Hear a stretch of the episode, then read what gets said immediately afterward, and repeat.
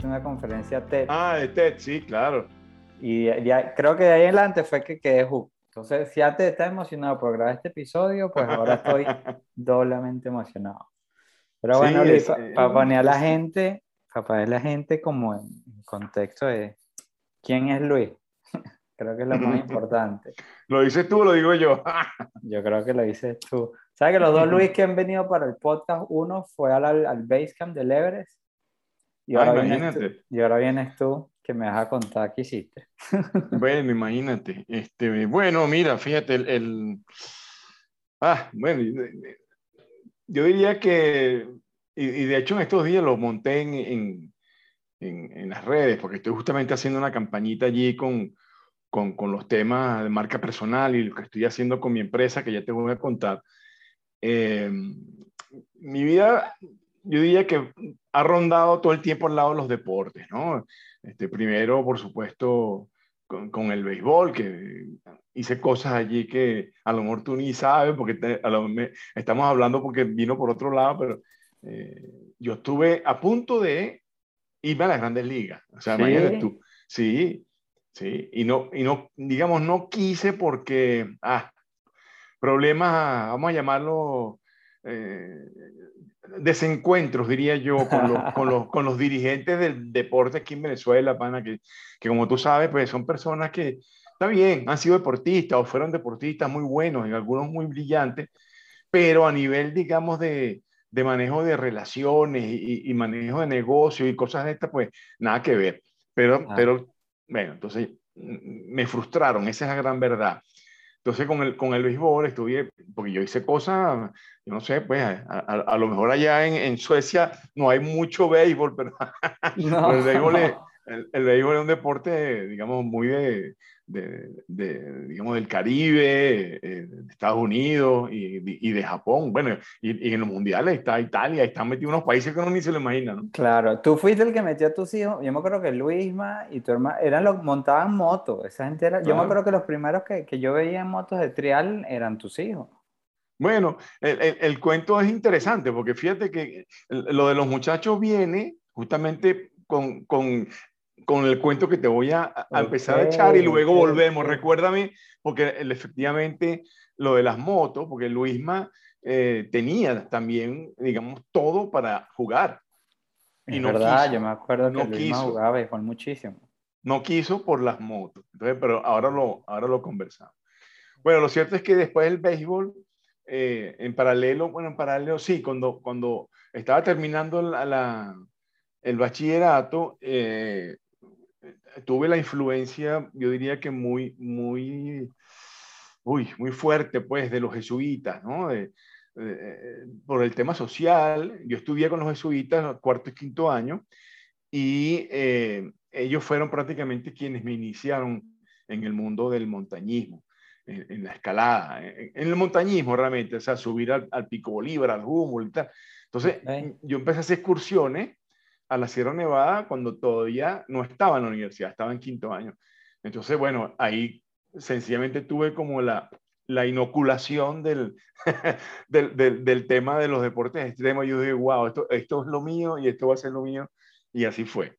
Entonces empecé a, a, a subir montaña, uno empieza a seguir Caracas, a subir el Ávila, después el Ávila, entonces ya le pone el ojo a la Sierra Nevada de Mérida, y porque ya, ya, digamos, la Sierra Nevada de Mérida, para quienes no conocen, pues es el, es el comienzo de la cordillera de los Andes, que termina en la Tierra de Fuego en Chile. Pero, ah. digamos, el nacimiento, si lo quieres ver de arriba hacia abajo, eh, eh, empieza aquí en Venezuela. Entonces, bueno, eh, después del, de, de, del tema de la escalada, entré en la universidad, en la Universidad de Simón Bolívar, a estudiar física y hacer deporte. Entonces jugaba béisbol en el equipo, fundé el grupo excursionista de la universidad. Coño, qué con, esta, con esta experiencia, justamente, eh, un día puse una cartelerita ahí con una foto eh, eh, en, en, en, la casa de estudiantes. Reunión para quienes quieran formar parte de, del grupo de excursiones de la universidad. Bueno, y así fue, y desde, eso fue en octubre del 74. Octubre y desde del entonces, 74. Desde entonces hasta hoy, ese grupo ha hecho actividades todos los años y, ha pasado por ahí, no saben la cantidad de gente. Vamos a cumplir pronto 50 años. Increíble. Una idea mía. Ahí puse una foto y eso de verdad es impresionante. Si tú entras en las redes, aparece el grupo, se llama Grupo Excursionista Oikos, que es eh, con K, que es una palabra que viene del griego, que, que, es el origen, digamos, de la palabra ecología eh, eh, y que significa hogar. O sea, en griego, oikos es hogar. Entonces, para nosotros, pues el hogar no es el planeta, en, la conservación y tal. Y, bueno, ahí, entonces ahí, ahí conecté con, con, el mundo de los deportes extremos. Entonces, ¿qué pasa? Que cuando me graduó, eh, bueno, tuve un tiempito eh, antes de irme a trabajar a, mi, a, la ciudad de mis sueños, porque un escalador en Venezuela, ¿para dónde iba? Para la Sierra Nevada, a Mérida, a 800 kilómetros de Caracas. Yo iba cada rato. Entonces, este, el sueño hecho realidad era trabajar en la Universidad de los Andes, cosa que hice, me gané mi puesto y tenía la Sierra Nevada ahí pues en el, en el jardín, abría la ventana y la tenía allí, pues eso era, yo tenía mi vida absolutamente resuelta, cuando te estoy hablando de, de los años, principios de los años 80. ¿Y por qué te digo resuelta? No es, no es porque, wow, este tipo se volvió millonario, no. Es que los millones son una cosa y la felicidad es otra. A lo mejor ayuda un poco, pero la, verdad, la felicidad yo creo que radica en, la, en, en hacer lo que te gusta, en, en, agregar valor, en contribuir, pero sobre todo eso, estar feliz con tus propios, digamos, con tus propios avances, con tus propios aportes. Entonces, bueno, me, me voy a Mérida, y feliz de la vida, empecé, seguí escalando y tal. Y cuando estaba, digamos, eh, eh, esto sobre todo para la, gente de Venezuela, la gente que no es de Venezuela, bueno, es, una, una, historia, ¿no? Pero en esa época, eh, Venezuela tuvo un, una crisis económica, imagínate las crisis económicas comparadas con lo de ahora, donde, donde el dólar, el dólar, en, en, la época en que yo estaba en media, cuando te digo que era hombre feliz, yo con mi sueldo, con lo que yo ganaba, estoy hablando sueldo de un profesor universitario, investigador, o sea, que hoy están no, comiéndose un, no voy a decir la palabra, pero bueno, comiéndose un cable, mano, porque no, digamos, no, no, no, no se puede. En ese entonces, antes, el, el eh, con el sueldo de profesor, yo pude comprar mi casa. Yo, yo, hacía mercado, compraba carro, o sea, todo, todo, la vida resuelta en el buen sentido.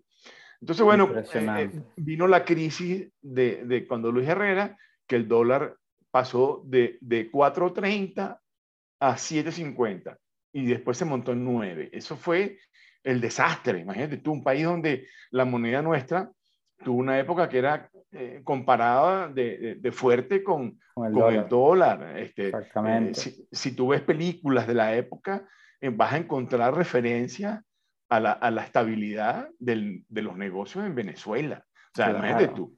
Este, entonces, bueno, y aparte que Venezuela abrió las puertas a, a, mucha gente de Europa en, periodo posguerra, en fin, eh, eh, eso sale por todas partes. Lo cierto es que entonces con la crisis yo me regreso a Caracas, yo me quería ir a estudiar a, Europa, a hacer el doctorado, pero no quise irme porque con, con, con la devaluación mm, iba a estar muy ajustado. Imagínate tú. Pero bueno, pero esa era la realidad. Entonces yo dije, en vez de irme a, a, Barcelona, a España, que era donde quería irme, a hacer mi PhD, me, me regresé a Caracas y lo, y, lo, lo, hice los estudios en la Universidad Central. Entonces, ¿cuál es el cuento? Que cuando estoy entrando en la fase final, o sea, ya me faltaba entregar la tesis, y estaba trabajando en la tesis, terminé todo, para hacer mi doctorado en física y trabajaba en relatividad general. O sea, imagínate tú, en la teoría de Einstein de formación del universo, eso que ahora todo el mundo está de los huecos negros y la, los, bueno, eso, eh, toda esa teoría me, eh, eh, era lo que me fascinaba. Entonces, entré como en una crisis porque yo decía, wow, yo no me veo el resto de mi vida haciendo esto increíblemente, ¿no? O sea, yo he estudiado, me iba muy bien, o sea, y ahí vamos justamente a los temas de toma de decisiones en el momento que la gente a lo mejor puede pensar que no es el más adecuado. Entonces, este, eh, wow, yo, yo me veía en el espejo y decía, yo no, no, no, no, me veo, me encanta la física, pero no me veo en ese tubo ya este, hasta el final, porque era así. Entonces, claro, ya yo estaba casado, tenía ya varios hijos, Luisma no todavía, pero sí estaba, sí estaba Luis Arturo Rivera. Y bueno, primero que hago es, hablo con, con, con, con mi esposa, pues en ese momento, eh, yo llamo eso la primera administración, tengo dos. le, digo, le digo a Lucía, este, mira, eh, necesito que me ayudes, que quiero hacer un pequeño cambio en nuestra vida. le digo, ¿y cómo es eso? Bueno, quiero convertir mi hobby, que es la montaña, en, en, en, en, el medio de ingreso, ya veré cómo. Y la física la voy a dejar de hobby. Entonces digo, wow, qué chévere, buenísimo. Pero acuérdate que los niños comen y eso no puede estar esperando que tú pegues un proyecto. No, no te preocupes, eso lo resolvemos y tal. Tuve, tuve un buen apoyo, ¿no? Pero eh, mucha incertidumbre, porque obviamente estás haciendo algo eh, absolutamente distinto a lo que vienes haciendo que además te va bien y que además tienes, garantizada, y tienes garantizada tu vida, porque en ese momento era así. O sea, un profesor universitario que hiciera, y hubiese hecho toda su carrera, pues ni hablar. Era un tipo que tenía, podía viajar a Europa, a, a, Japón una vez al año sin ningún problema, estudiar y, y, tener todo resuelto. Bueno, lo cierto es que después se lo comento a mi mamá, mi mamá lo mismo, pero bueno, mamá al fin, pues con mi hijo, Dios lo bendiga y, y, bueno, eche para adelante, cuente conmigo. Mi papá ese no me entendió el tema. Y por ahí voy a conectar con lo de Luis May ahorita y con Luis Arturo. Porque, ¿qué pasó? Este, cuando yo, mi papá se entera, pues me dice, mira, vamos a, quiero hablar contigo, vamos a, almorzar, te voy a invitar y, y, hablamos, ¿no? Entonces, claro, ya yo estaba, imagínate, ya yo ni vivía en mi casa, ya yo estaba en Mérida, con familia, o sea, y sin embargo, pues nuestra relación es muy cercana, pues los latinos somos así, pues donde la, la, la, vinculación con los padres es muy cercana. Eh, no sé, en Europa a lo mejor es bien distinto, en Estados Unidos lo mismo. A los 16 años en Estados Unidos los man, ya, chao, chao, chao. Sí, sí, arranca. Arranca de diabetes y, y, ya. Bueno, lo cierto es que mi papá entonces me empezó a hablar conmigo y tal, y empieza con una preguntadera, y le digo, papá, pero toca el tema, toca el tema, porque de verdad ya qué fastidio, ¿no? Entonces me dice, Luis, ah, toca el tema, vamos a tocar el tema. Entonces me pregunta así en, en una manera, yo diría un poquito eh, no sé, sarcástica. Me dice, Luis, a, a, ti te están obligando. Y yo le digo, ¿obligando a qué, papá? A drogarte. No te puedo creer. ¿Cómo que a drogarme? Coño, es que no entiendo. La única manera que un tipo deje todo por, nada, porque anda fumando, anda metiéndose y en Mérida tengo entendido que eso pasa, ¿no? Entonces yo, obviamente la pregunta fue un poquito para, como para sacarme de, de contexto y le digo, mira papá, eh, por fortuna no es un tema de droga, ¿no?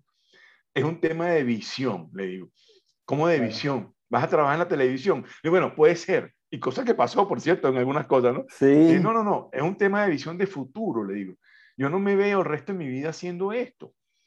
Entonces, claro, papá al fin te empieza a, leer la cartilla, ¿no? Te dice, pero mira, tú estudiaste, tú te formaste, tienes un trabajo estable, este, e, ese trabajo tú vas a crecer y vas a crecer, imagínate tú a qué niveles. Ya tú estás viendo lo que le estás diciendo que no. Exactamente eso es lo que me hace correr. Entonces, claro, él, no lo entendía, ¿no? Entonces siguió, pero bueno, y hasta que entonces yo le dije, como me estaba ya como arrinconando, entonces lo arrincono yo a él y le pregunto, papá, pero tú qué estás haciendo? Entonces, ah, bueno, yo tengo mi compañía. Ah, ¿y cómo te va? Bueno, me va bien. Ah, te va bien. ¿Y por qué no te quedaste donde estabas antes? Porque tú eras el jefe de programación de, de, del Seguro Social en aquel entonces. Era uno de los pocos tipos que manejaba una máquina IBM, la IBM 360. Imagínate tú. O sea, las computadoras no existían. O sea, te estoy hablando de hace, no sé, 50 años atrás, 40 años atrás, donde no había computadoras, eso no existía, sino entonces las, las empresas alquilaban computadoras para trabajar. Bueno, ellos eran tan buenos que tenían una IBM propia. ellos le daban servicio a cantidad de empresas. Entonces, bueno, sí, pero ah, está bien, Luis, pero no es lo mismo. Ah, no es lo mismo. Entonces, claro, ahí donde me conecto entonces con, con Luis Arturo y con Luisma. Porque así como te dije, que, que, que yo no quise ir a jugar béisbol y, y, lamentablemente yo pienso que lo debía haber, debía haber ido. No quise, yo dije, voy a estudiar, esos tipos no saben ni hablar, este, hay que formarse. Le digo, sí, está bien, pero, ah, eh, bueno, en aquel entonces no se pagaba tanto, pero igual era bueno. Esto fue un poco antes de, la época de Galarraga. Este, bueno, nada, este, no, no fui. Pero Luisma tenía todas las condiciones. Y entonces yo lo estaba guiando con su mamá, coño, vamos para allá, vamos para el béisbol y tal. Y de repente un día me dice, papá, este, yo no quiero jugar más pelota. Y yo, pero ¿cómo que no quiero jugar más pelota? Tú eres tonto. Entonces, eh, mira esto, mira, mira. Y entonces le explico, no, no, no, no. ¿Y qué es lo que tú quieres hacer? No, yo quiero montar moto. Moto, Luisma, pero ¿qué moto? O sea, carrera. no, no, no, de trial. ¿Qué es eso de trial? Bueno, las que se montan en rocas y tal, y hacen equilibrio. Yo dije, wow, de verdad, no puede ser ahí me dije, déjame ver cómo, cómo lo, cómo lo, lo, no sé, le digo algo para que entienda, ¿no? Entonces le digo algo como esto, le digo, Luisma, ¿a ti te gustaría tener una fábrica de motos? ¿Cómo así, papá? Una fábrica de motos que se llame Motos Aulestia. O sea, una moto de tu marca. Luis, bueno, sí, claro. Luis, ¿sabes qué, qué, pensé que le iba a preguntar? Luisma, ¿tú te estás drogando? bueno, ha podido ser, pero yo sabía que no era. El tema ahí fue más bien, Luis, le digo, este, coño, ¿te gustaría tener una fábrica de motos con tu nombre? O sea, en vez de motos Yamaha, Osa o Bultaco, cualquiera de esas motos tuyas, o no me acuerdo ni las marcas ya, este, que fuera Aulestia. Sí, papá. Bueno, juega pelota, juega pelota y te vas a ganar un realero y vas a montar la fábrica. Al revés no va a pasar. Entonces, bueno, pero que va, no lo convencí, salió del béisbol y bueno, lo ayudamos a hacer lo que tú conoces. Fue campeón en Venezuela por muchos años y campeón en Europa eh, y le fue muy bien. Y lo digo porque efectivamente, y esto es algo muy importante para toda la gente que, que nos está escuchando, ¿no? Que es que eh, eh, muchas veces los padres porque a mí me tocó el, doble rol en ese momento, de hijo y de padre. Entonces, claro, como hijo me sentí reverente, como que, bueno, mi papá quiere que yo haga lo que él quiere o lo que le parece bien, este, y no es así. Entonces, claro, ah, eh, cuando me tocó con Luisma y con Luis Arturo, porque fue igual, este, eh, y, Luis Arturo sí me hizo la misma pregunta, papá, pero ¿tú qué estás haciendo? Le dije, bueno, ah, tengo mi compañía. ¿Y cómo te va? Bueno, muy bien, ajá, ¿y por qué te fuiste de la física? Entonces no tenía respuesta. Entonces la, y la respuesta es muy simple. Digamos, los padres, lo que tenemos que hacer es, digamos, darle las mejores herramientas para que nuestros hijos puedan hacer lo que le quieran hacer. Eso sí, que lo hagan bien, con excelencia, lo que quieran hacer, no lo que uno cree que deben hacer. Entonces, bueno, este, ahí estuvo la cosa, ¿no? Entonces, este, la conexión es muy interesante porque yo dejé mi carrera en un momento donde mis compañeros me decían, tú estás loco, o sea, ¿cómo te vas a ir? O sea, y efectivamente, me fui, entonces empecé a hacer efectivamente documentales para televisión. De hecho, en esa época se hizo una serie que los venezolanos la recordarán, la serie Expedición, que eh, le hacía un canal de televisión que se llamaba Radio Caracas Televisión, oh, que, la, que, lo desaparecieron. Entonces, esa serie fue tan buena, André, que la, que la pasaron por Discovery Channel. O sea, imagínate tú el, nivel de esa serie, sí, señor. ¿Dónde puedo encontrar eso? Eh, bueno, mira, eh, en YouTube, en YouTube, tú, pon, tú pones en YouTube, pones serie Expedición RCTV y te van a aparecer no sabes cuántos documentales. De hecho, uno de los primeros estuve vinculado, que ahorita no se encuentra, no sé por qué, no, este, porque lo, montaron y después lo quitaron, pero se llamaba Sari Sariñama, o sea, los huecos, unos huecos gigantescos que están en el sur de Venezuela, nadie había entrado para allá, se había ido un par de veces y nosotros hicimos ese documental. Entonces, bueno, empecé a hacer documentales de televisión, comerciales, este, con aventuras extremas, eh, y em, allí entonces vino, justo en esa época, te estoy hablando de finales de los 80, en, al final de esa época, eh, junto con el socio mío en ese entonces, el doctor Wilmer Pérez, que era, al igual que yo, no era físico, él era médico, sigue siendo médico, pero también su pasión era la, la naturaleza. Entonces, él, él, se especializó más en el tema de la espeleología. Era uno de los exploradores, yo considero que es uno de los exploradores más insignes de Venezuela, sobre todo en cuevas, ¿no? Entonces, con Wilmer hicimos todo un, yo diría que eh, eh, un emprendimiento, como se habla ahora, de, de unos negocios que nadie sabía si funcionaban. Nosotros fuimos casi que de los primeros que empezamos a hacer turismo de aventura en, en, en, la selva amazónica. Nadie hacía eso. Entonces nosotros empezamos a hacer expediciones que, que, eran costosas, pues, porque había que buscar helicópteros, aviones y tal, pero había gente que los pagaba. Entonces estuve involucrada con varias expediciones y allí, fíjate tú, eso me fue llevando a, ahí cada vez más, más allá, hicimos expediciones en unos lugares mágicos y, y eso se consigue en, en, YouTube también, en lugares como el Autana. Este, el Autana es un tepuy, al igual que Sariñama, al igual que el Salto Ángel, que ya te voy a hablar, que es el Aullán Tepuy, que son montañas que son únicas en Venezuela. No existen otras. Claro, tú me dirás, no, no, si hay algunas en Brasil y otras en Guyana. Bueno, sí, pero los que hay en Guyana están en la, en la, zona en reclamación, eso es Venezuela. Y los que están con Brasil los, eh, son frontera con Venezuela. Prácticamente todo el escudo guayanés y, y, las montañas que son los tepuyes son prácticamente eh, solo de acá. Y, y son montañas que, digamos, eh, que se corresponden al periodo precámbrico, son de lo más antiguo del planeta, 3 mil millones de años, y eso es parte, digamos, de nuestro, vamos a llamarlo así, de nuestro patrimonio, ¿no? De, Como humanidad.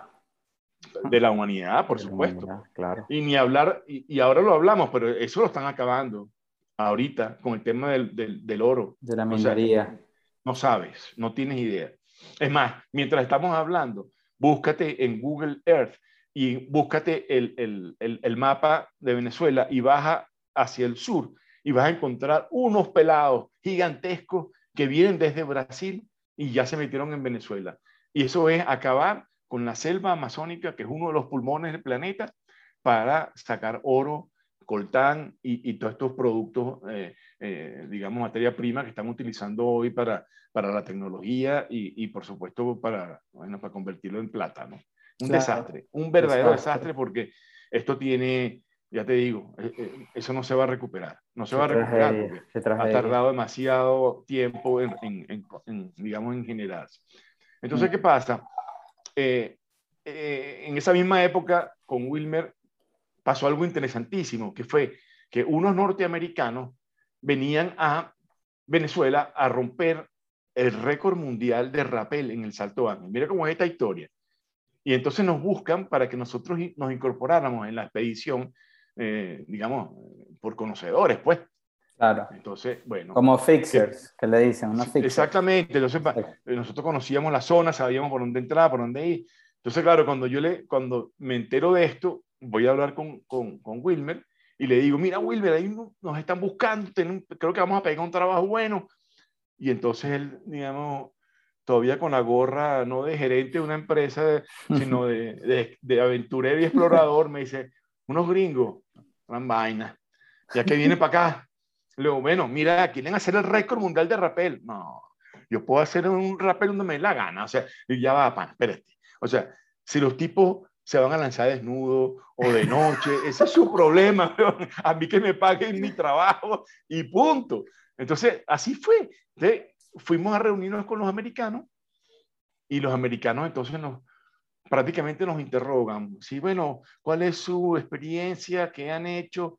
Y empezó a responder y tal, y, y Wilmer lo mismo, ¿no? Pero y, y entonces, y, y, qué técnicas se emplean? Y entonces, claro, contestamos y, le veo la cara al tipo y Wilmer estaba así como cara de pocos amigos, ¿no? Claro. Yo lo, lo, cierto es que cuando terminamos la conversación, que los, que los americanos se dan cuenta que somos la gente que, que están buscando, nos dicen, ok, bueno, pasen sus presupuestos, eh, bienvenidos a la tripulación.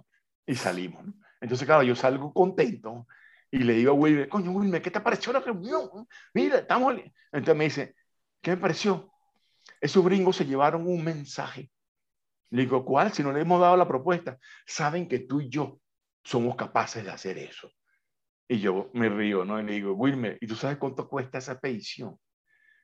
Esa expedición cuesta más de 100 mil dólares en aquel momento, año 88. Wow, wow el año 88 ya. ¿Qué vas a estar tú pensando? ¿Qué vas a estar tú pensando en, en, que nosotros podamos conseguir esa plata para tirarnos por ahí? Vamos, no, no, vamos a pasar nuestro presupuesto y que ellos hagan lo que les la gana. Y así arrancó. Entonces, ¿pero qué pasó? Pasamos nuestro plan y estos señores ni siquiera nos respondieron. No nos respondieron. Entonces yo dije, wow, yo creo que... Eh, Mierda, se hicieron los, suecos, como dirían por Ajá, se, hicieron los suecos. ¿Y por qué? Porque yo creo que le dimos demasiada información. O sea, nos fuimos ahí de, de, conejito. le dijimos, mira, hay que ir por allá, hay que subir por aquí, aquí consigues a esto, este te lleva hasta este lugar y aquí entonces le dimos toda la información. Y le dijimos, bueno, eso cuesta tanto, ¿no? Los tipos dijeron, oh, ¿para qué queremos a estos tipos si ya tenemos aquí prácticamente todo? Entonces no nos respondieron. Bueno, ¿qué pasó? Que al tiempo, te estoy hablando ya en el año 89, cuando Venezuela pasó por otro desastre que fue el Caracazo, que fue justo en ese año, cuando hubo ese desastre, eh, porque subieron un poquitico la gasolina y, y, quemaron el país, ¿no? Ahora la gasolina vale cualquier cosa y, no pasa nada. Pues yo siempre he tenido, bueno, pues yo siempre he pensado que el Caracazo fue orquestado. Obviamente. Eso, eso es una de las teorías de que fue orquestado por, por, la misma gente que... Por la misma gente que está en el poder, exactamente. lo cierto es que pasa el Caracazo y llegan, llega a mis manos un documento de los americanos que vienen a romper el récord mundial en diciembre de ese año. Ah, vienen. O sea, y entonces veo el documento y está toda nuestra información allí. Wow. Que entonces me empezó a dar como, como rabia, ¿no? Eh, y, entonces lo peor es que al final estaba mi nombre y el nombre de Wilmer o el nombre de, de nosotros allí como si estuviésemos participando, cuando ni siquiera habíamos acordado un dólar. Entonces cuando le llevé el documento a, a Wilmer a, a, a, su casa, este, el tipo entró en, en absoluto una rabia que le salía espuma por la boca, así, ah, ¿sabes qué? Nos retiramos, Luis, de esa expedición. Entonces ahí nos retiramos de dónde, Will.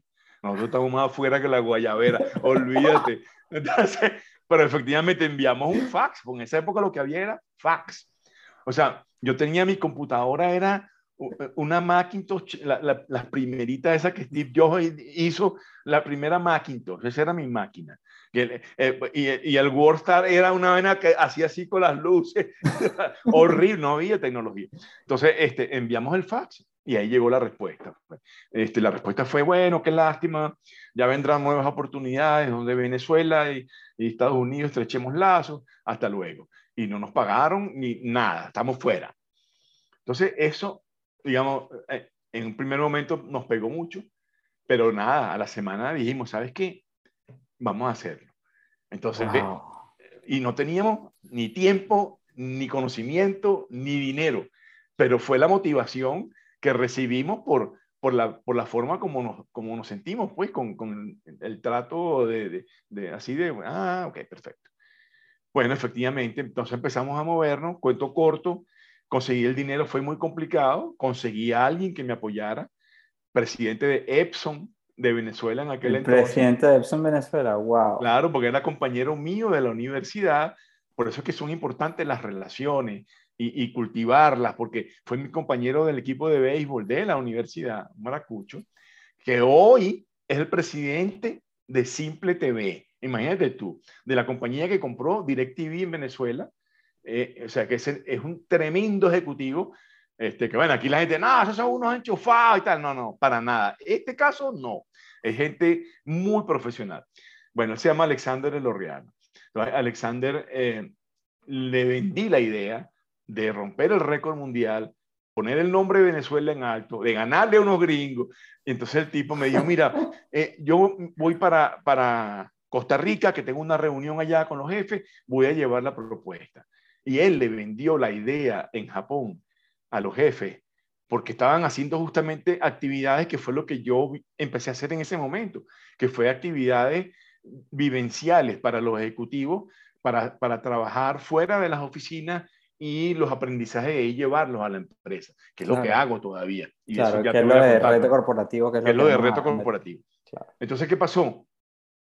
eh, eh, Alexander fue y le vendió la idea a los japoneses. Entonces, claro, ¿cómo se la vendió? Cuando llega de regreso, me llama la secretaria, señora Olestia, eh, que si puede venir a la oficina. No, no me había terminado de decir. Salí como una flecha para allá. Y entonces llego y el maracucho y yo, coño, todo excitado. Coño, ¿qué pasó, ahora? Coño, ¿qué? Calmate, calmate, maracucho, ¿no? Séntate ahí, séntate ahí. Le digo, ya, pero ¿cómo hiciste? ¿Qué pasó? ¿Qué conseguiste? Ya va. Entonces le digo, pero nos van a apoyar. Y me sí, sí, sí, vamos a apoyar. Pero, ¿cuánto? O sea, yo dije, bueno, no, nada, a lo mejor 10 mil dólares, este, porque era plata. Te estoy hablando que la expedición costaba 100 mil dólares, bro, no es mentira. Entonces me dice Alexander, no, no, no, no, nosotros vamos a financiar toda esa expedición. Ah, yo, coño, puede ser. O sea, ¿y cómo hiciste? Entonces el maracucho me dice, bueno, te lo voy a decir porque todos somos vendedores. Y yo le vendí la idea al jefe. ¿Y qué hiciste? Le digo, hey, jefe. Bueno, entonces me, dice, me mostró unos folletos, ¿no? Me dice, mira estos folletos. Y todavía los tengo por ahí. Epson en esa época estaba patrocinando Fórmula 1 estaba patrocinando escaladas en el Himalaya, o sea, estaba muy vinculada, digamos, su, su imagen con los deportes extremos. Entonces, ¿qué hizo el maracucho? Mira, tú lo que le dijo. Le dijo, hey, jefe, tengo aquí un proyectico para ganarle a unos gringos, para ganarle a unos norteamericanos. Entonces, le tocó la fibra patriótica al japonés. Claro. Entonces el japonés se sonrió y le dijo, hágale un pedacito del budget, por favor, hágalo. Entonces el tipo le vendió la idea y de la noche a la mañana teníamos todo el dinero. Entonces, wow. Entonces yo sigo hablando con él y me dice, hey, anda, vete, estáis tarde, porque ahora tienes que hacerlo. Y efectivamente, eso te estoy hablando que era como abril del 89. Sabíamos que los gringos venían en diciembre y nosotros ahora en abril es que íbamos a empezar. Entonces, imagínate, organizamos el equipo, aprendimos la técnica, mejor dicho, empezamos a averiguar, porque la técnica de bajar una cuerda que, que mide más de mil metros al lado de la cascada, que no toca nunca la pared desde que la pones hasta el piso, o sea, un rapel de lo que se llaman grandes paredes o grandes descensos. Eso no es normal. Entonces, no es lo mismo bajar en rapel ahí en, en, una pared de, de, 100 metros a una pared de 1000 metros. Y mojar y con viento y... no, no, no, no. Hay mil factores que tomar en cuenta. Entonces, todo eso teníamos que aprenderlo y lo hicimos. De hecho, tengo por aquí, todavía tengo por aquí el libro. Es que es impresionante porque la gente que venía, la gente que venía de Estados Unidos, no eran ningunos cachilapos. O sea, eran de verdad unos tipos super pro. Tan pro eran que venían patrocinados por National Geographic y venían, digamos, refrendados por el Guinness Books of Records. O sea, mm. eh, eh, imagínate tú, y además trabajaban en, en, en, una empresa, ya te voy a contar qué empresa. O sea, eran unos mm. hiper profesionales que conocían muy bien todos estos temas. ¿Tú crees que los gringos, los gringos se enteraron en algún momento de que ustedes empezaron a, a organizar su propia expedición? No. No, no, se lo, no se lo imaginaron y por eso, por eso fue que los, lo dejamos en el sitio. esa es la parte más interesante de esta historia porque, digamos, ellos, ellos estaban tranquilos, pues, ¿quién va a hacer eso? O sea, ni hablar. Entonces nosotros, no, no, y esa no es la mejor parte. La mejor parte es la siguiente. Cuando Wilmer empieza a investigar sobre cuál cuerda utilizar para comprarla, entonces me dice, Luis, sube, porque vivíamos en el mismo edificio. Eh, hay un problema. Le digo, ¿problema? ¿Pero qué pasó? ya la plata está aquí. No, no, no, no es la plata. No es el dinero. Es la cuerda. Y digo, coño, no entiendo. Entonces me saca una hojita de cálculo de la época y hace un análisis de las mejores fábricas del mundo con las características de las cuerdas. Y entonces me dice, mira esta hoja. Yo, wow, qué interesante. Entonces me tenía ahí eh, eh, la mejor. ¿Y cuál es la mejor? Mira, es una cuerda americana. La de la compañía de los gringos, no puede ser. Claro, entonces tú dices, coño, qué bueno, pero los gringos hacen cosas buenas, ¿cuál es el problema? No, no, no. El problema es que quienes lo fabrican, esa cuerda, son los mismos que vienen a hacer rapel, Entonces, ¿cómo le compramos una cuerda de mil metros a los tipos que vienen? O sea, nos van a descubrir, o sea, ¿cómo, la, piden? O sea, o sea, como tú le digas a, General Motors, coño, ¿sabes que yo quiero una Suburban, pero de ocho puertas? Te dicen, coño, yo te la, yo te la puedo hacer, pero eh, eso no está en, en, en, la línea de producción. La cuerda es lo mismo. Entonces estábamos descubiertos. Entonces estábamos con una cuña y no puede ser la francesa, la suiza, porque hacen cosas buenas. No, no, no, no. La cuerda es la americana. Y bueno, no sé cómo hacer. Entonces ahí vino un gran problema y fuimos a hablar con un amigo gerente de una empresa de mercadeo y, se reía de nosotros. Me dice, ustedes son escaladores, ¿verdad? Le digo, sí, sí, pues porque de gerente, cero, güey. Pero ¿por qué? Esa cuerda la pido yo por Estados Unidos para una expedición que va a bajar un hueco en, en el Cantábrico, por allá, y ahí no aparece Venezuela por ninguna parte. Y esa es la mejor parte del cuento, Andrés. La cuerda no la fabricaron ellos. No. Sí. y la cuerda llegó a Miami como si fuera para Europa y, y, y la cuerda llegó aquí. Entonces, nosotros les ganamos a los americanos con su propia cuerda. O sea, esa es la mejor parte del cuerda.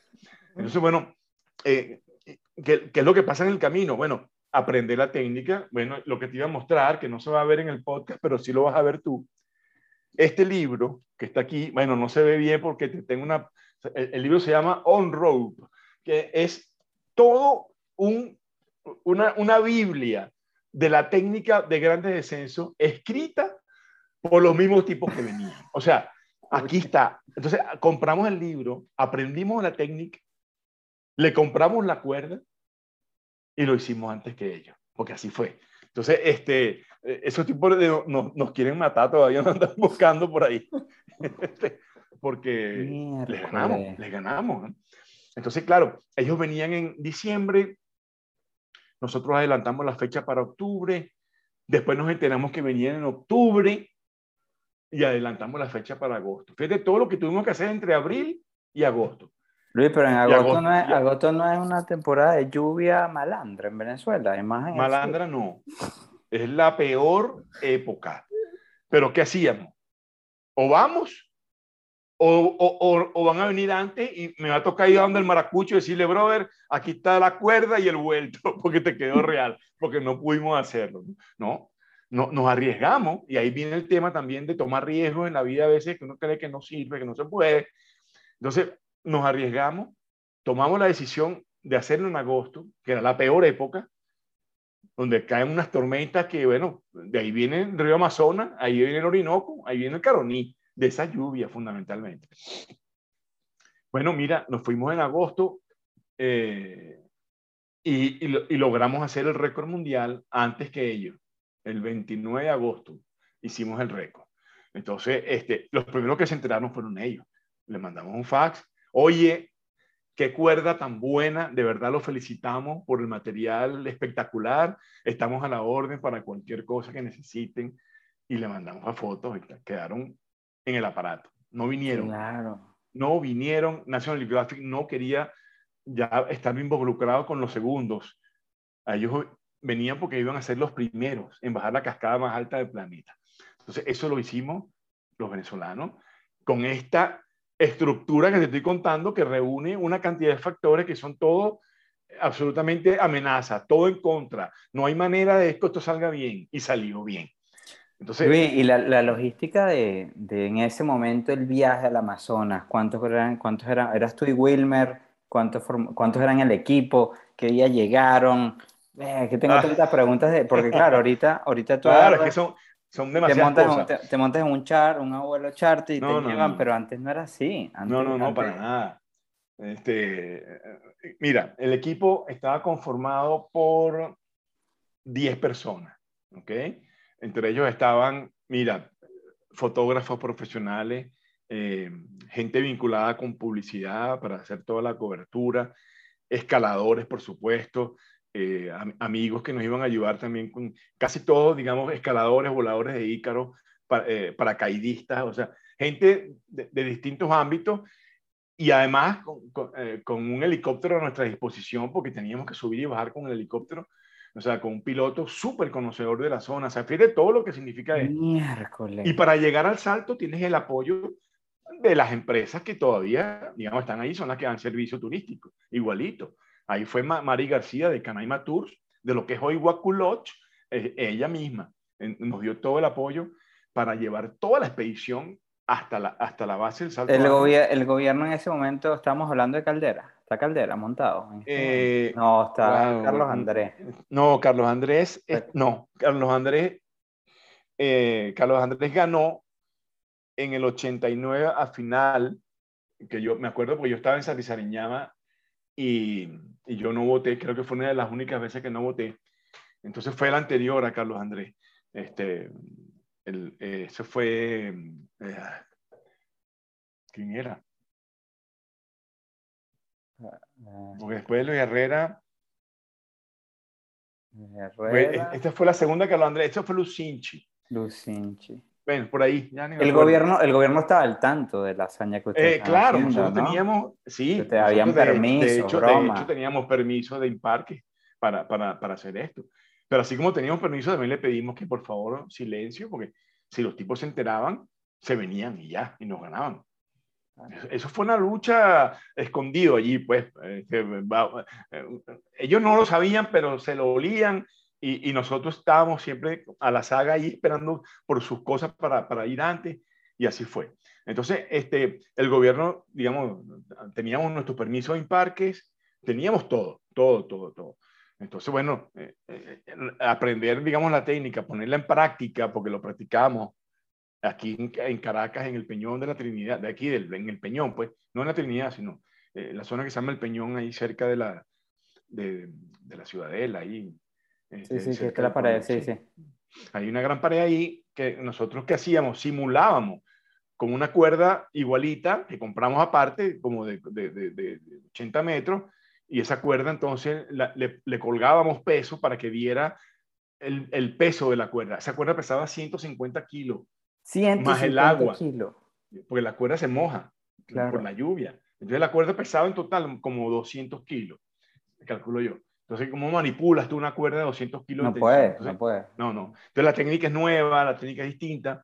Entonces lo que hicimos fue practicar, simular allí y de ahí directo al salto ángel a, a- hacerlo. O sea, así, así- Ustedes llegaron al Amazonas y del campamento se iban en el helicóptero hasta, la tope, hasta el tope de la Yontepuy.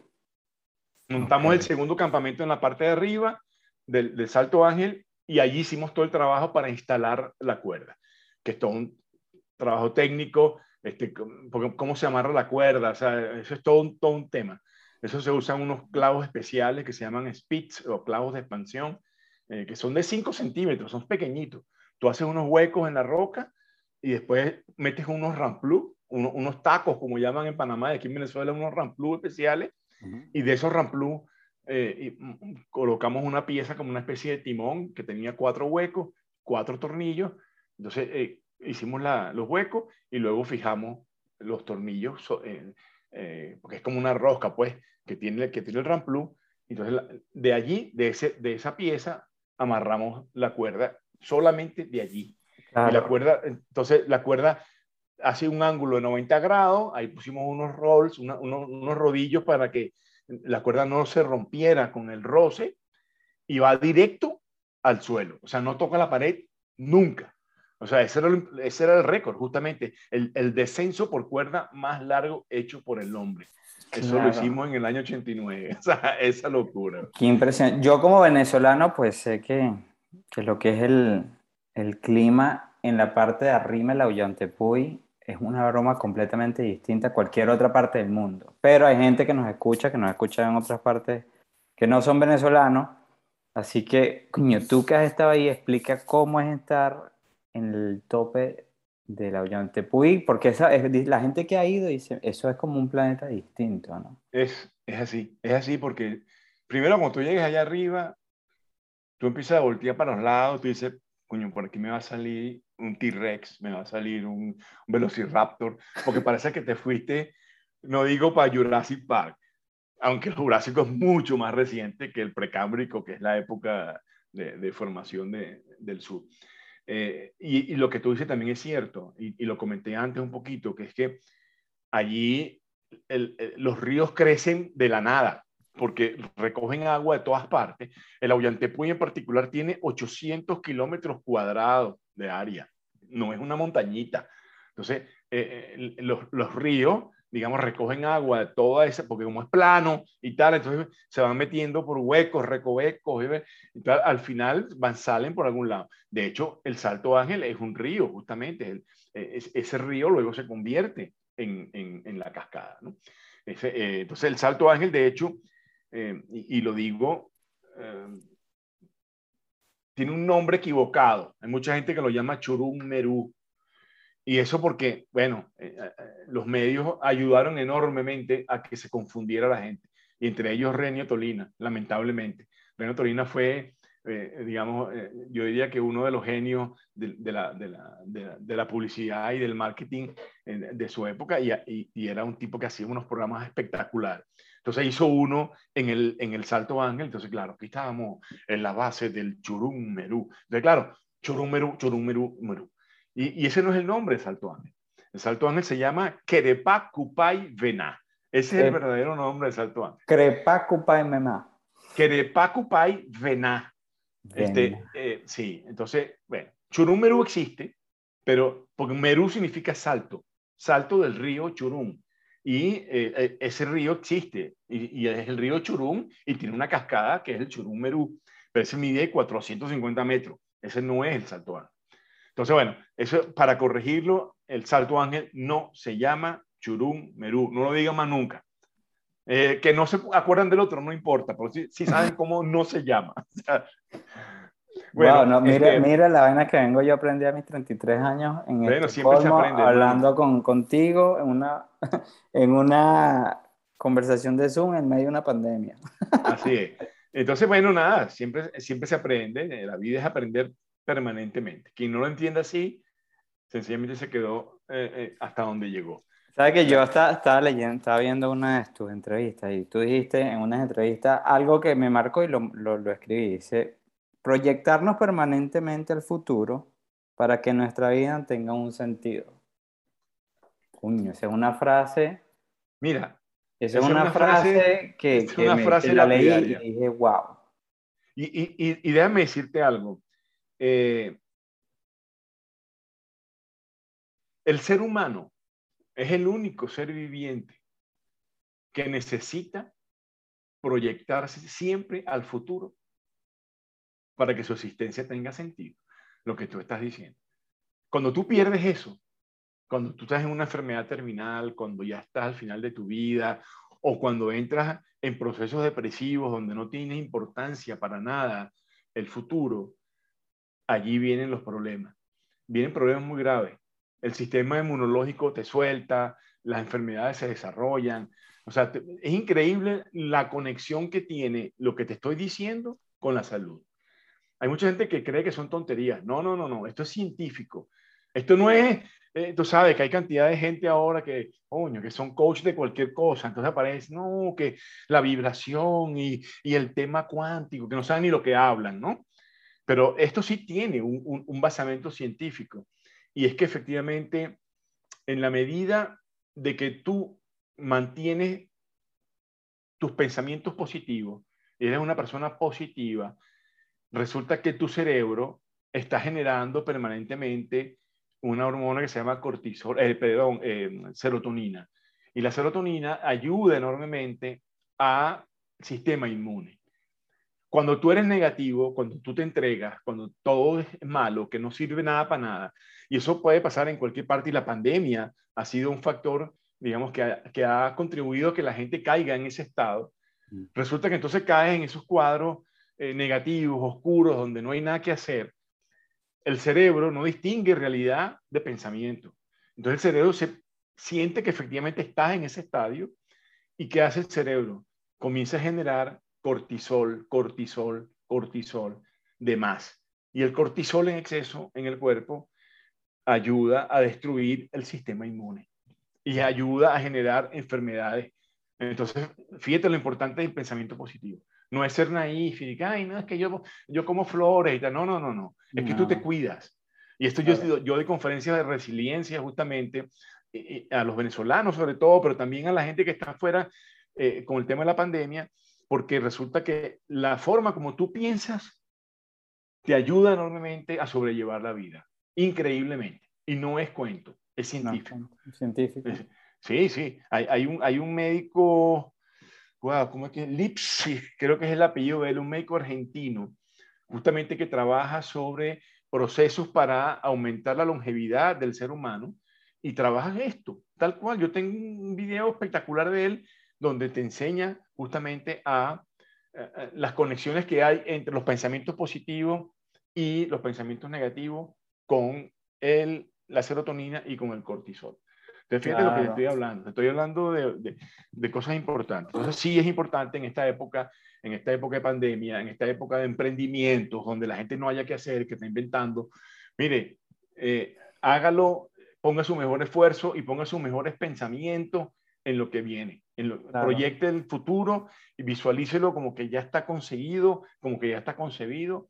Y, y, eso es un poco lo que te decía, lo que tú decías en otras palabras. Y, eh, porque eso que tú dijiste, ese pensamiento, em, yo lo tomé prácticamente de, una, de una, eh, un video de alguien, él se llama Joe Barker, eh, Barker que e, ese video tiene que ver con, em, con, con, el poder de la, de la visión. Entonces, justamente habla sobre un eh, sobreviviente de Auschwitz, de, de, digamos, del holocausto. del holocausto. y él, no, ah, él, vivió, sí, de hecho él logró vivir de eso. Él se llamaba Víctor Frankl. Y Víctor Frankl es un tipo reconocidísimo en el mundo porque efectivamente sobrellevó el, el, el, el holocausto. ¿Y cuál era su filosofía? Mira el presente como que ya pasó y mira el futuro como si es el presente. Entonces tú estás en Auschwitz, pero tu cabeza está en un salón de conferencias, como decía él, eh, bien cómodo, contándole a la gente la vida en, en, los campos de concentración. Entonces, que es un poco lo que le digo a la gente aquí en Venezuela y un poco lo que se, se conecta con, con el tema de la pandemia, porque las tres tienen conexiones y tienen que ver con lo mismo. En el caso de, de Venezuela, le digo a los venezolanos, que están aquí y los que están fuera. Miren el presente como que ya pasó. Y miren el futuro como si estamos apuntándole hacia el presente. ¿Eso qué significa? Ser resiliente hasta la pared enfrente. Eso no significa entregarte, eso no significa que ya hagan conmigo lo que les da la gana, no. Eso es sobrellevar la peor condición para luego proyectarte a la mejor condición. Entonces, lo mismo aplica con la pandemia. La pandemia es lo mismo. ¿Esto va, va a, cambiar? Sí. ¿Cuándo? No sé.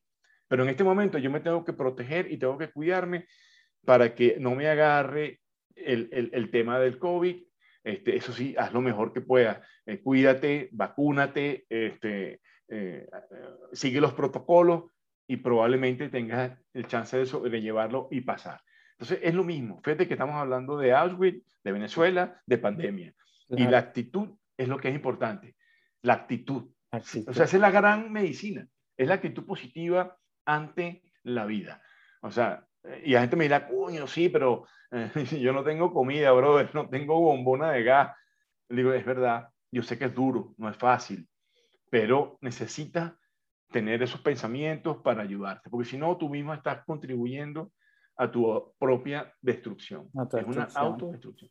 Fíjate lo importante de todos estos temas que estamos hablando, porque todo esto conecta de una manera bien coherente eh, con, con, las actitudes, con las acciones, con, con, cómo afrontar la vida, ¿no?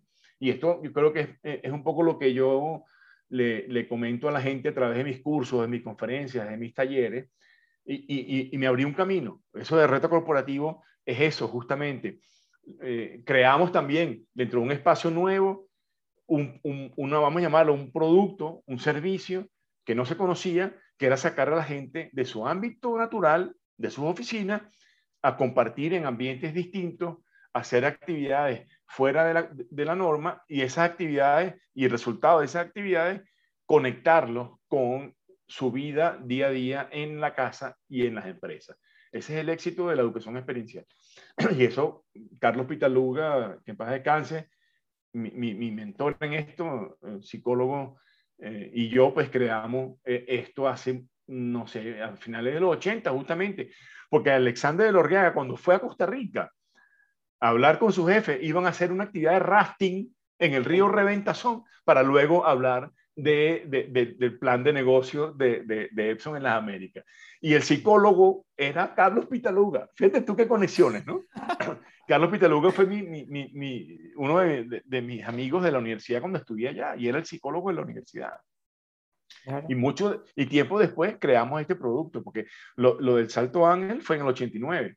Claro. Y yo me cruzo con Carlos eh, en el 93, 94, varios años después, y allí en el 93 fue cuando creamos eh, el programa que se llamó Formación de Equipos de Alto Desempeño, que eso fue, digamos, un programa muy exitoso en todas las empresas de Venezuela importante y en el IESA en particular, en la escuela de negocio más importante de, yo diría que de América Latina junto con el INCAE, este, el programa, vamos a llamarlo así, de, de manejo conductual, el manejo de, de, relaciones, era ese taller, porque la gente me la llevaba tres días, dos noches a una hacienda a hacer actividades insólitas. La gente yo la metía a la madrugada en la selva a hacer rally de estaciones, a la una de la mañana. Entonces, entonces yo veía equipos que tenían problemas. Ah, ustedes están, se la pasan ahí peleando en la empresa, ¿verdad? Y saboteándose unos a otros. Mátense aquí, pues, dale. Ah, no, ahí no. Ah, ah bueno. Entonces, efectivamente, esa enseñanza llévatela para la oficina, bájenle dos, dejen, la, digamos, de estar eh, obstaculizándose y complicándose la vida a los otros, porque definitivamente no están colaborando ni contribuyendo que la empresa logre alcanzar su meta, porque eh, están allí perdiendo tiempo cuidándose uno de los otros o viendo cómo veo cómo te trampeo. Entonces, bueno, imagínate tú. Eh, mira todo lo que hay detrás. O sea, esos son temas, es un tema fascinante. Eh, eso, lo creamos a, principios de los 90. Hoy estamos en el 2021, donde uno dice, bueno, tengo mucha experiencia y aquí están las empresas y las referencias, que es cierto. Este, y, y está muy bien, cuando alguien te pide tus referencias, aquí están. Pero resulta que cuando lo hice por primera vez ya no tenía referencia. Claro. Y eso fue con Pitaluga igual. Entonces, ¿quién creyó en mí? El mismo Alexander él me permitió hacer mi primer curso con la gente de Epson, cuando no sabíamos si eso funcionaba. Pensábamos que iba a ser así. Y después de ahí, mira, no es por nada, pero otro día saqué cuenta y, y por nuestras manos han pasado, eh, te va a sonar mucho, pero cuidado sí, más de 100 mil personas. Qué impresionante. entonces, claro, yo hice todas las empresas que te puedas imaginar en Venezuela, eh, grandes, llámese empresas Polar, Banco Mercantil, el, IESA con todos sus programas para todas las empresas, este, bueno, todas las empresas de tecnología, Microsoft, Oracle, Hewlett Packard, Compaq, o sea, eh, Epson, todas esas empresas pasaron por nuestras manos. Las empresas farmacéuticas, Farmatodo fue el cliente nuestro, eh, ni hablar. O sea, de verdad, esto fue, eh, ¿cómo te digo?, abrir un camino y, lograr, digamos, crear un producto que, que, además que es lo, bonito, Andrés. No solo que tú conseguiste ser exitoso, eso, eso está chévere, pero lo, más importante para mí fue contribuir, ayudar a la gente a mejorar, porque es, eso es lo que pasa cuando tú haces una actividad de esta. No es solo presentarte como, wow, nosotros somos los más duros, papá, nosotros nos tiramos el salto ángel. No, ese no es el mensaje. El mensaje es que tú puedes hacer tu propio salto ángel. Ese es el mensaje para la gente. Tú te puedes poner tus propias metas y tú descubres lo que se llama en psicología tus competencias inconscientes. ¿Eso qué significa? Que son habilidades que tienes, pero que no sabes que las tienes. Hmm. Entonces, ¿cómo las descubres? Desafiándote, retándote, haciendo estas cosas. ¿ves? Entonces, eh, mira, mira las conexiones. No, no, de verdad que nosotros armamos un, un programa con un basamento eh, teórico, pero espectacular, porque conectas todo, digamos, el mundo de la psicología con el mundo real de las empresas. Entonces, no es que viene un instructor a hablar pendejadas aquí, a hablar, ay, qué fastidio, no. O sea, las actividades, además que no eran mías, eh, son tuyas. Yo te invito, te digo que hagas y después conectamos. Entonces, claro, logras el compromiso de la gente con las actividades. Es, es, es una actividad de, de, de, formación, de adiestramiento, en sentido contrario a lo normal. Lo normal es al revés. Tú quieres hacer un curso de mercadeo o, marketing digital. ¿Qué haces? bueno, ahorita tú buscas tutoriales, ¿verdad? Claro. mira, déjame buscar a un tipo que tenga tantos seguidores y que efectivamente le haya ido bien, porque hay muchos habladores de paja que te enseñan cursos de cualquier cosa, pero tú ves su vida y tú dices, pero ¿dónde está tú? tu, congruencia? Porque tú tienes, y eso es un valor importantísimo dentro del liderazgo, que la gente que te dice algo, tú tienes que ver su vida. Y cuando tú dices, ah, mira, y eso es un poco lo que pasaba con el Salto Ángel. Cuando yo, no, yo no estoy hablando de un japonés o de un noruego o un sueco que hizo esto. No, no, no. Soy yo el que está aquí. Mira. Y tú también puedes hacer esto a tu nivel. Entonces, claro, cuando tú logras eh, mostrarte ese nivel, eh, eh, el impacto es muy grande. Entonces, bueno, eso, digamos, fue mi, no sé cómo llamarlo, pues todo el camino recorrido desde que tomé la decisión de cambiar mi negocio, que me iba muy bien, a uno que no sabía cómo me iba a ir. Y eso es el emprendimiento. Y eso nos ha tocado hacer a todos. Tú estás en, en, en Suecia. Sí, sí, este, ¿Y por qué? Bueno, no importa, no voy a entrar en esos detalles en este momento, pero así como tú, muchísimas personas están haciendo algo que no es para lo cual se prepararon, pero no significa que no lo pueden hacer. Exactamente. No significa que los aprendizajes que han tenido no te van a servir para afrontar nuevas, eh, eh, digamos, eso, nuevos, nuevos caminos por abrir. Y después resulta que abres el camino y después encuentras, wow, mira dónde me metí, mira lo que produje, mira lo que estoy agregando y mira cómo la gente lo valora, porque eso es para mí lo más importante. O sea, eh, yo me consigo gente que ha hecho curso conmigo y, y no te miento, del año 94, año 96, y todavía hoy recuerdan, pero lo recuerdan de verdad, porque el, curso les ha servido para algo en sus vidas, para tomar decisiones, para hacer cosas que no se creían capaces de hacer y que descubrieron aquí que sí eran capaces. Y tengo cantidad, pero no sabes la cantidad de historias y anécdotas. No sabes. Claro. O sea, que, que nos ponemos a llorar aquí los dos. Sí, Luis, Voy a, hacer lo que hacer ahorita cuando pongamos pues, los Instagram posts, las Instagram stories, cuando hagamos, hagamos la descripción del video para el Google Podcast y el Spotify, pues ponemos lo que es tu website, tu Instagram profile, de manera que la gente vaya. Para que vaya y. Y, se entere más de qué es lo que estás haciendo, quién eres tú y todo eso. Algo que. Que. No, yo estoy. Mira, yo estoy que lloro aquí, porque yo siento. Siento que estoy hablando con mi papá ahorita. Pero Luis, algo que, que a mí me, me, llama mucho la atención era preguntarte qué se sintió, y yo creo que con esto cerramos, cuando tú estabas, yo sé que tú subiste, bajaste el salto ángel y después lo tuviste que subir, que esa era yo creo que la parte más difícil. Totalmente. Cuando tú llegaste arriba y volvemos lo que es el círculo, visualiz tú dijiste, mira, yo este momento ya lo había visualizado. Porque tú me imagino que venías, ya tú sentías, ya tú venías con un, un mindset que decía, yo voy a conquistar el salto ángel para abajo y para arriba. El salto ángel ya estaba resuelto en mi cabeza. En tu cabeza ya tú dijiste, y yo en mi corazón claro. eso estaba resuelto, lo que faltaba era hacerlo.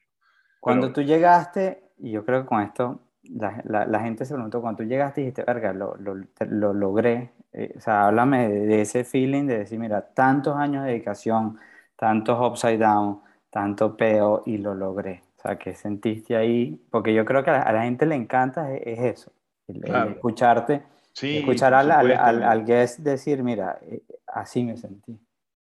Bueno, fíjate que la, pregunta, digamos, tiene, yo diría que eh, una respuesta que, que cambia en el tiempo. ¿Por qué razón? Porque evidentemente cuando lo logramos, porque no fui yo solo, obviamente esto es un trabajo de un equipo, este, eh, lo hicimos, el récord lo tenemos dos personas. Eh, Wilmer Pérez, que bajó de primero y después, después bajé yo, pero eso fue inmediato. Pues bajó él, bajé yo y después subimos los dos juntos. Que esa parte no, no, no la he comentado, pero no importa. No, no, no, no, no, no, cuéntame cómo subiste porque siempre hemos dicho que... Ahí está la respuesta, fíjate. cuéntame. cuando tú bajas, eh, de hecho, eh, esto es todo trabajo en equipo, esto es apoyo, esto es ayuda, entre todos. Pero una vez que te montas en la cuerda y empiezas a bajar, ahí no dependes sino de ti. Escúchame esto, si yo hubiese entrado en pánico eh, y mi cabeza me traiciona, yo me mato. porque no tengo manera de asegurarme. Yo, me, yo, el seguro mío era mis dedos, más nada. Si yo me pelaba allí, no había manera de frenarte. No había paracaídas, no había cuerda auxiliar, no había gente abajo, nada. Entonces, e, eso es un tema. O sea, entonces, claro, este, ok, control, control, ocúpate de lo que hay que hacer. ¿Y cómo, ¿Y cómo se enfrenta eso? Porque tú dices, wow, eso va a terror. Sí, pero no, porque una vez que el sistema empieza a hacer lo que tú esperas que haga, ya tú sabes lo que viene. Entonces, ¿cómo, ¿cómo, tú enfrentas el, ¿cómo tú enfrentas el riesgo? Tú minimizas el riesgo y la sensación de que, de que te va a ir mal con conocimiento, con conocimiento. O sea, no es que, digamos, y, el conocimiento que es, bueno, es, todo, digamos, un cúmulo de aprendizajes que los ponen todos en práctica allí. Bueno, ¿qué pasa con la subida? Y tú tienes toda la razón.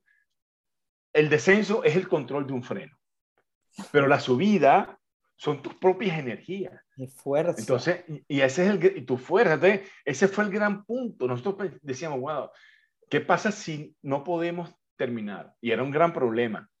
Porque, ¿qué pasa? Este, el, el, que tú subiste 500 metros y a los 500 metros dices, no puedo más. No te puedes regresar. Porque la cuerda pesa tanto que no puedes quitarle la tensión para colocar el sistema de descenso tienes que salir por arriba, no hay vuelta. Mm. Entonces, eso, eso, eso yo lo cuento con detalle en las conferencias y la gente ve las fotos y ve, y ve los videos. Y efectivamente, entonces la subida, en vez de subir uno por uno, subimos juntos para apoyarnos uno al otro, para afrontar lo que venía. Tardamos tres horas y media en subir, una hora y cuarto en bajar cada uno. Tres horas y media, mil metros es rapidísimo. O sea, eh, pero, pero a la vez, a la vez es, un, es infinito. Entonces, claro. por eso te digo la respuesta a tu pregunta de qué pasó allí.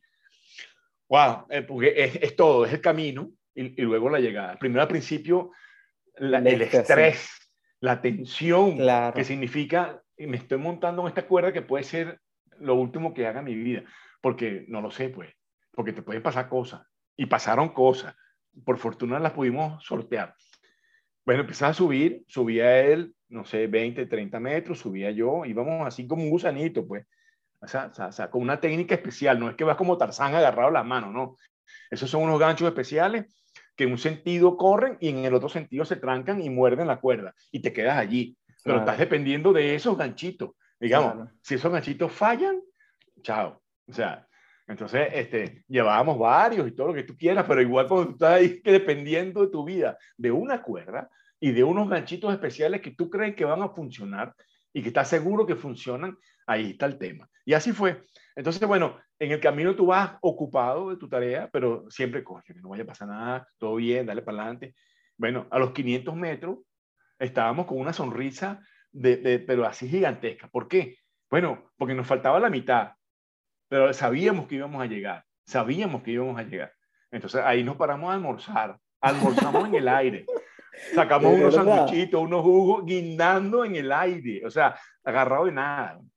Entonces, este, efectivamente, y cuando seguimos de almorzar, bueno, pasó lo que tenía que pasar en agosto.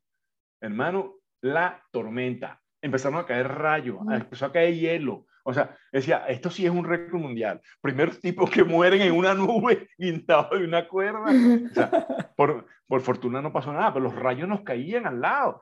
Y nosotros con un poco de metal, y decía, ya, electrocutado. Aquí, aquí fue. aquí fue. Y no pasó nada, gracias a Dios, como tú quieras, los que creen en Dios, gracias a Alá, los que creen en Alá, o, o gracias a nadie, a, a los ateos, ¿no?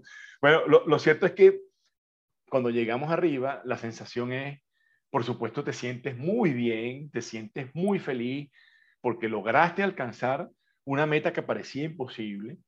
Te sientes wow, pero al ratico inmediatamente te sientes pero nada, te sientes chiquito. Entonces, eh, eh, ¿por qué? Porque te das cuenta de, de la magnitud de lo que es la naturaleza, de la magnitud de lo que es el salto ángel de la magnitud de lo que es el planeta y el planeta es un puntito así en el universo. El universo. Entonces, somos nada. Entonces, eso es lo que te da, y con esto creo que es como el, el, mensaje final de, de, esta conversación, Andrés, es un gigantesco baño de humildad. Eso es lo que te da el salto ángel. eh, con un logro de esto. De darte cuenta que efectivamente eh, en la vida hay que ser humilde. Y, en Venezuela la humildad se asocia mal, porque se asocia con, con personas pobrecitas, con... No, no, no, la humildad no tiene nada que ver con eso. Tiene que ver eh, sencillamente con la manera como tú, digamos, afrontas la vida, con la manera como tú eh, muestras lo que sabes y lo que no sabes a los demás. O sea, nada, eh, nada de ser altivo, nada de ser prepotente, nada de creerte la tapa del frasco. Eso, yo no me creo nada de eso. Yo digo, bueno, si lo hice, si yo lo hice, alguien es capaz de hacerlo. O sea, es bajar eh, al, modo, digamos, de, de, que todos tenemos nuestro potencial, lo que tenemos que descubrir es dónde lo podemos desarrollar más. Ese para mí es el mensaje final. Así que bueno, nada, excelente conversa.